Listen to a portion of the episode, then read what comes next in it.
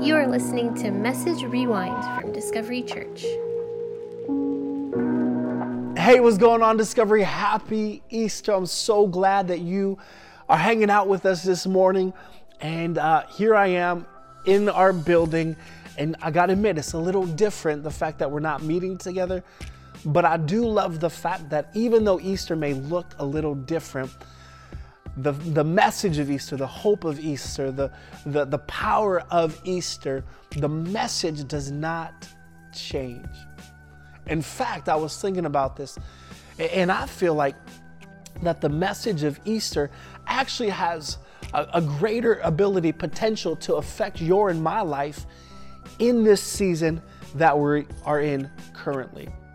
And so, what I want us to do is to look at uh, the, the story of Easter through the lens of, of three women Mary, Mary, and Salome. And, and what I want us to see is how, in the midst of a challenge, they didn't quit. In the midst of adversity, they continued strong.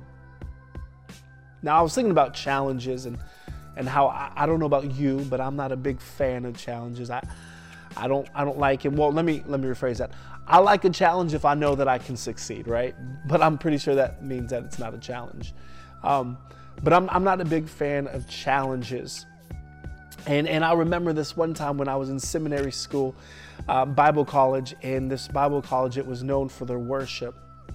And uh, I enrolled there, and my whole goal was to be part of the worship band. Now, the school had two, uh, two tiers of, of a worship band. They had like the A team and then the B team. And I was like, yo, I want to be part of the A team. And so I, I tried out my first year. I didn't make it, I made the B team. But my second year, I was like, I, am gonna make this is my year, y'all. This, like this is my year. And so I remember going to the audition my second year. I had my little guitar and I'm like singing Kumbaya. No, it wasn't Kumbaya, uh, but I remember singing and auditioning and, um, and and just feeling like I nailed it, right? And I remember the next day headed to class. I got a, uh, a phone call from from the music director, and he was like, "Hey, John, you know we really enjoyed." your audition yesterday, and we would love for you to come be part of the second audition. Now, I understood that from the grapevine that if I made it to the second audition, like that was it. I pretty much, I it was in the bag at that moment. and, and, and so here I am, right? I go uh, and I'm excited about the second audition, and then all of a sudden, um, I, I started having like these these feelings and these thoughts of like, like what if I don't make it? What, what if I'm like the only student in the school history who makes it to the second audition and doesn't get a spot? I, and then I begin to think about like, John, like, what about the people that are really singing? Like, John, you can sing, but you can't like sing. You know, like, what about those people that are like, whoa, like you have nothing? And then all of a sudden, I just, I felt like I was hit with these challenges of do I want to fail? Like, can I handle this moment? Now, I, am not proud to say this, but after I began thinking about the challenges and the moments of, of uncertainty and, and, the fear that that, uh, that was coming uh, to me through this this this audition, I didn't show up.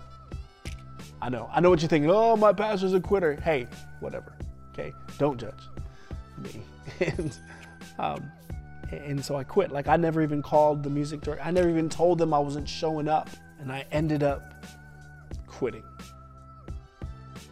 Now, I, I don't know about you, but perhaps you understand how I felt in that moment this idea of something just being so overwhelming, something being so big that you feel like you can never overcome, that you just look at that thing and you're like, man,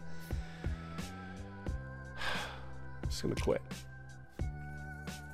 Now, as I mentioned earlier, the story of these three women, they were faced with an opportunity to quit because of a challenge that seems so daunting and so so big and yet we read that they kept moving forward. So, we're going to pick up this story in the Gospel of Mark, Mark chapter 16. But before we get into the story, I, I, want us, I want to give us a little backdrop of what's happening in this moment, where we're at. You see, this was uh, when we pick up in Mark chapter 16. A couple days before that was actually the crucifixion of Jesus. Jesus, he just, he was beaten and uh, slaughtered to a point where Isaiah, the prophet in Isaiah, says that, uh, that he was beaten beyond human recognition. And so not only was he beaten, but they hung him on the cross to die, and he died this brutal death. And we read that this guy named Joseph went to Pilate and asked Pilate if he can take the body of Jesus and bury Jesus. Pilate gave him the green light. And so Joseph, he takes Jesus' body off of the cross and wraps him up to Jewish custom and, and puts the, the embalming, um, the, the oils and the spices and wrapped him and, and, and, and Joseph put Jesus in the tomb. They rolled a big stone in front of the entrance so that no one could steal the body of Jesus. And that's where we begin in Mark chapter 16, and we're going to start at verse 1. Saturday morning, when the Sabbath ended, Mary Magdalene, Mary the mother James, and Salome went out and purchased burial spices so they could anoint Jesus' body. Very early on Sunday morning, just at sunrise, they went to the tomb. On the way, they were asking each other, Who will roll away the stone for us from the entrance to the tomb? Okay, so the Sabbath just ended. Uh, our three uh, ladies, Mary, Mary, and Salome, they, they decide that they want to go out and, and to, to really find closure in this moment. They want to anoint Jesus' body.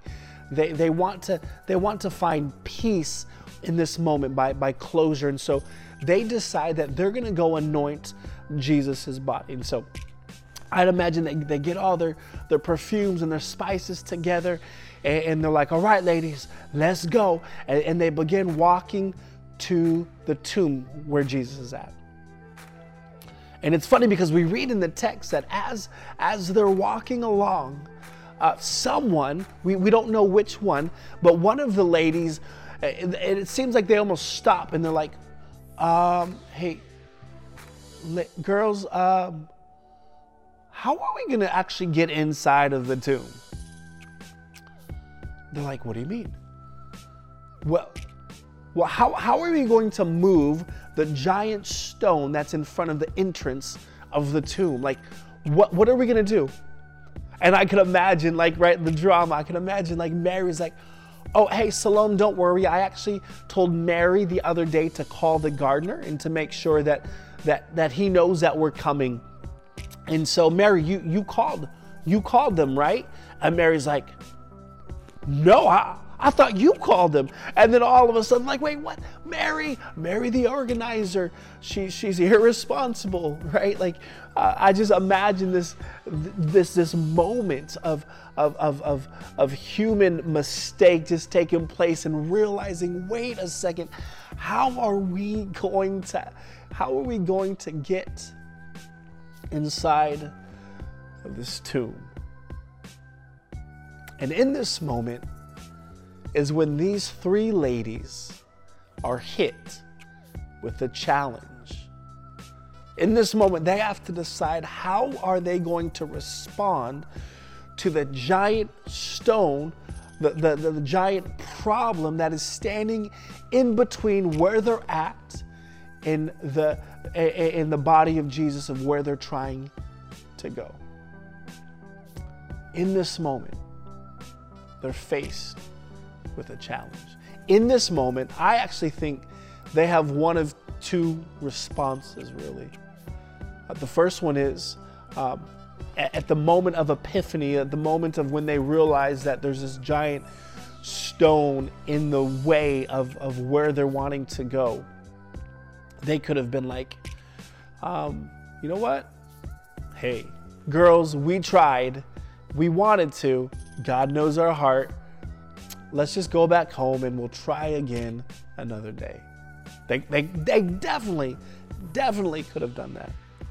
Or they, they actually could have done the second option and they could have just said, you know what, girls, let's just keep going. Let's just keep pressing forward. Let's just see how faithful God is.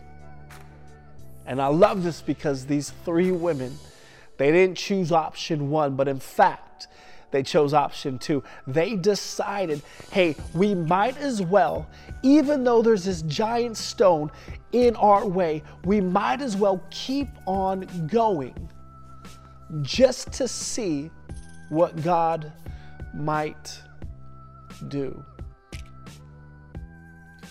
The first reason why I love Easter is because Easter reminds me to keep moving forward.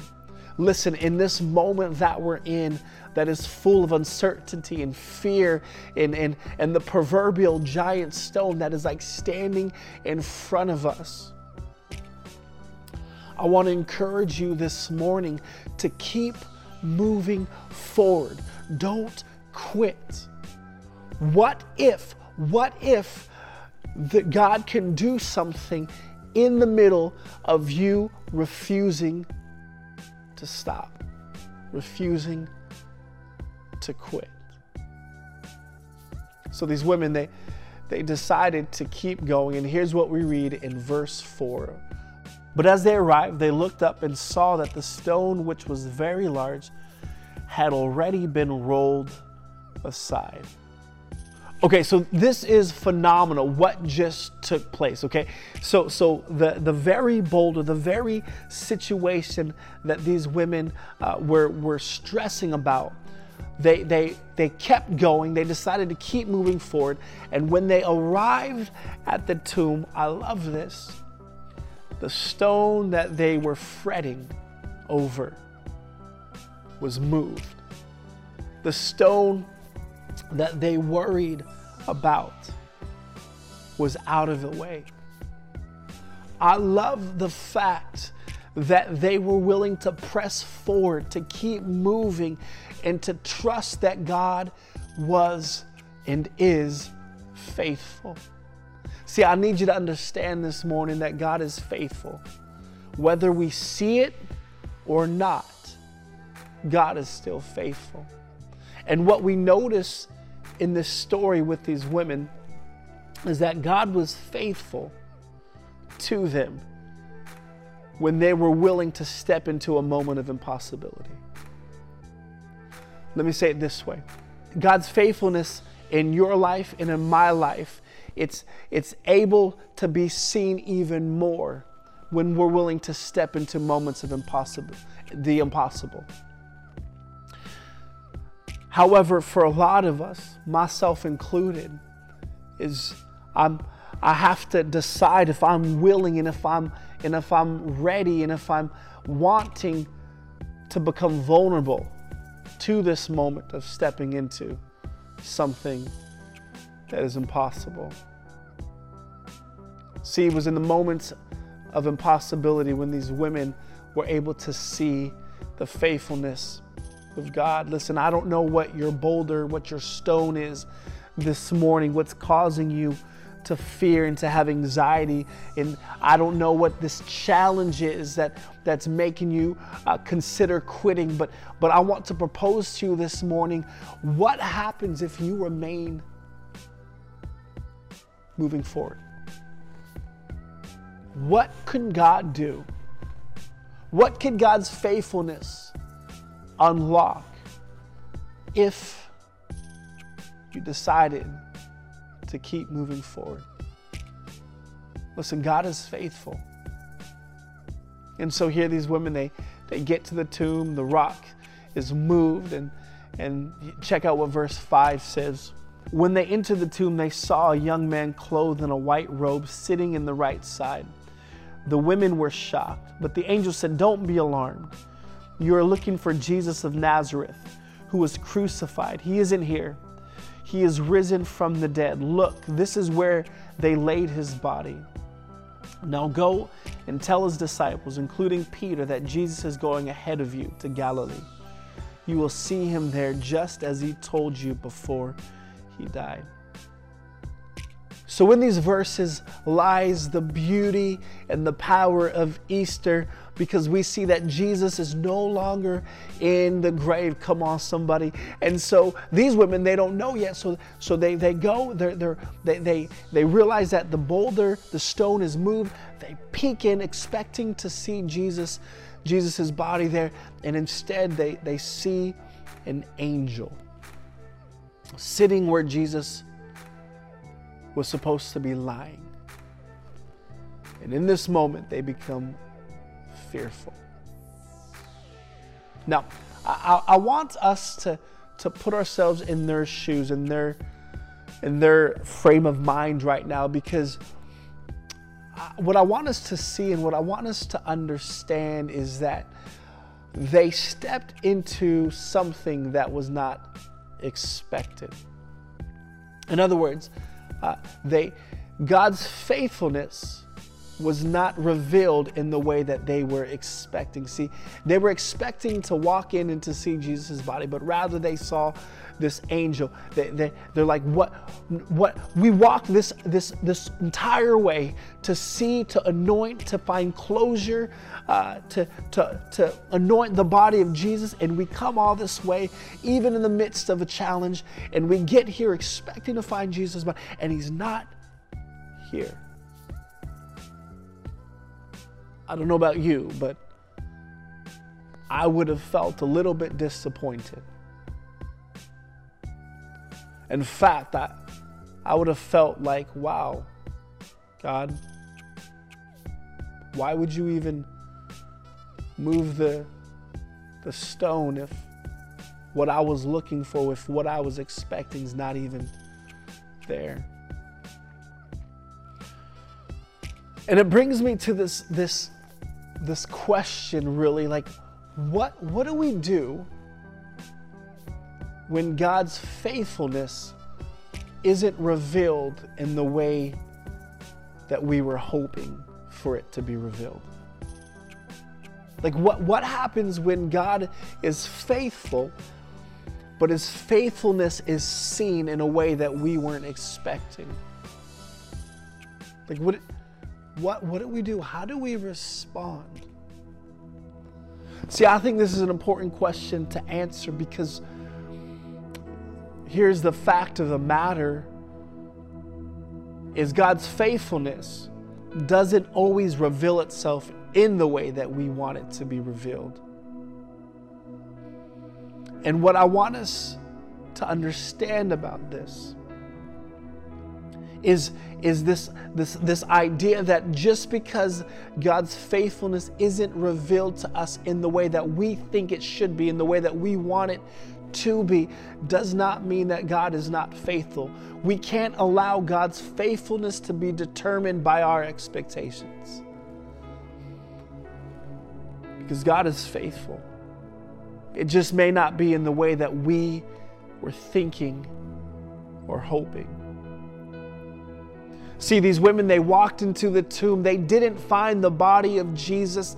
They didn't find the peace and the closure that they were looking for, but they found what each and every one of us need right now in the season of life that we are in, and that is peace. The third thing I love about Easter is that Easter reminds me that Jesus is peace. See, they got into the tomb, and, and, and though it wasn't in the manner that they were expecting, the very first thing the angel said to them was, Don't be afraid. It's okay. Don't worry. This morning, as, as we face whatever challenge and whatever obstacle that you are individually, I want you to understand that God is faithful. And He may not be faithful in the way that you were expecting or even wanting Him to be faithful in. But at the end of the day, if you keep pushing forward, if you keep moving through, if you don't quit, His faithfulness will always reveal His peace. And His peace is what gets us through this time, and these hardships that we're in, that we discover, that we find ourselves in. Listen, I am so glad that the power in the story of Easter remains the same. In fact, the very piece of who Jesus is begins the moment we say, Jesus, would you take over my life? Would you become the Lord, the boss of my life? The Apostle Paul writes in Romans chapter 10 and verse 9 that if we confess with our mouth that Jesus is Lord and believe in our hearts that God raised Christ from the dead, we will be saved. That we'll be able to spend eternity with Him in heaven. And that we have this peace, not just in eternity, but now while we're here on earth. Thank you for listening to Message Rewind. Come back every Monday night at 5 p.m. to hear the latest message from Discovery Church.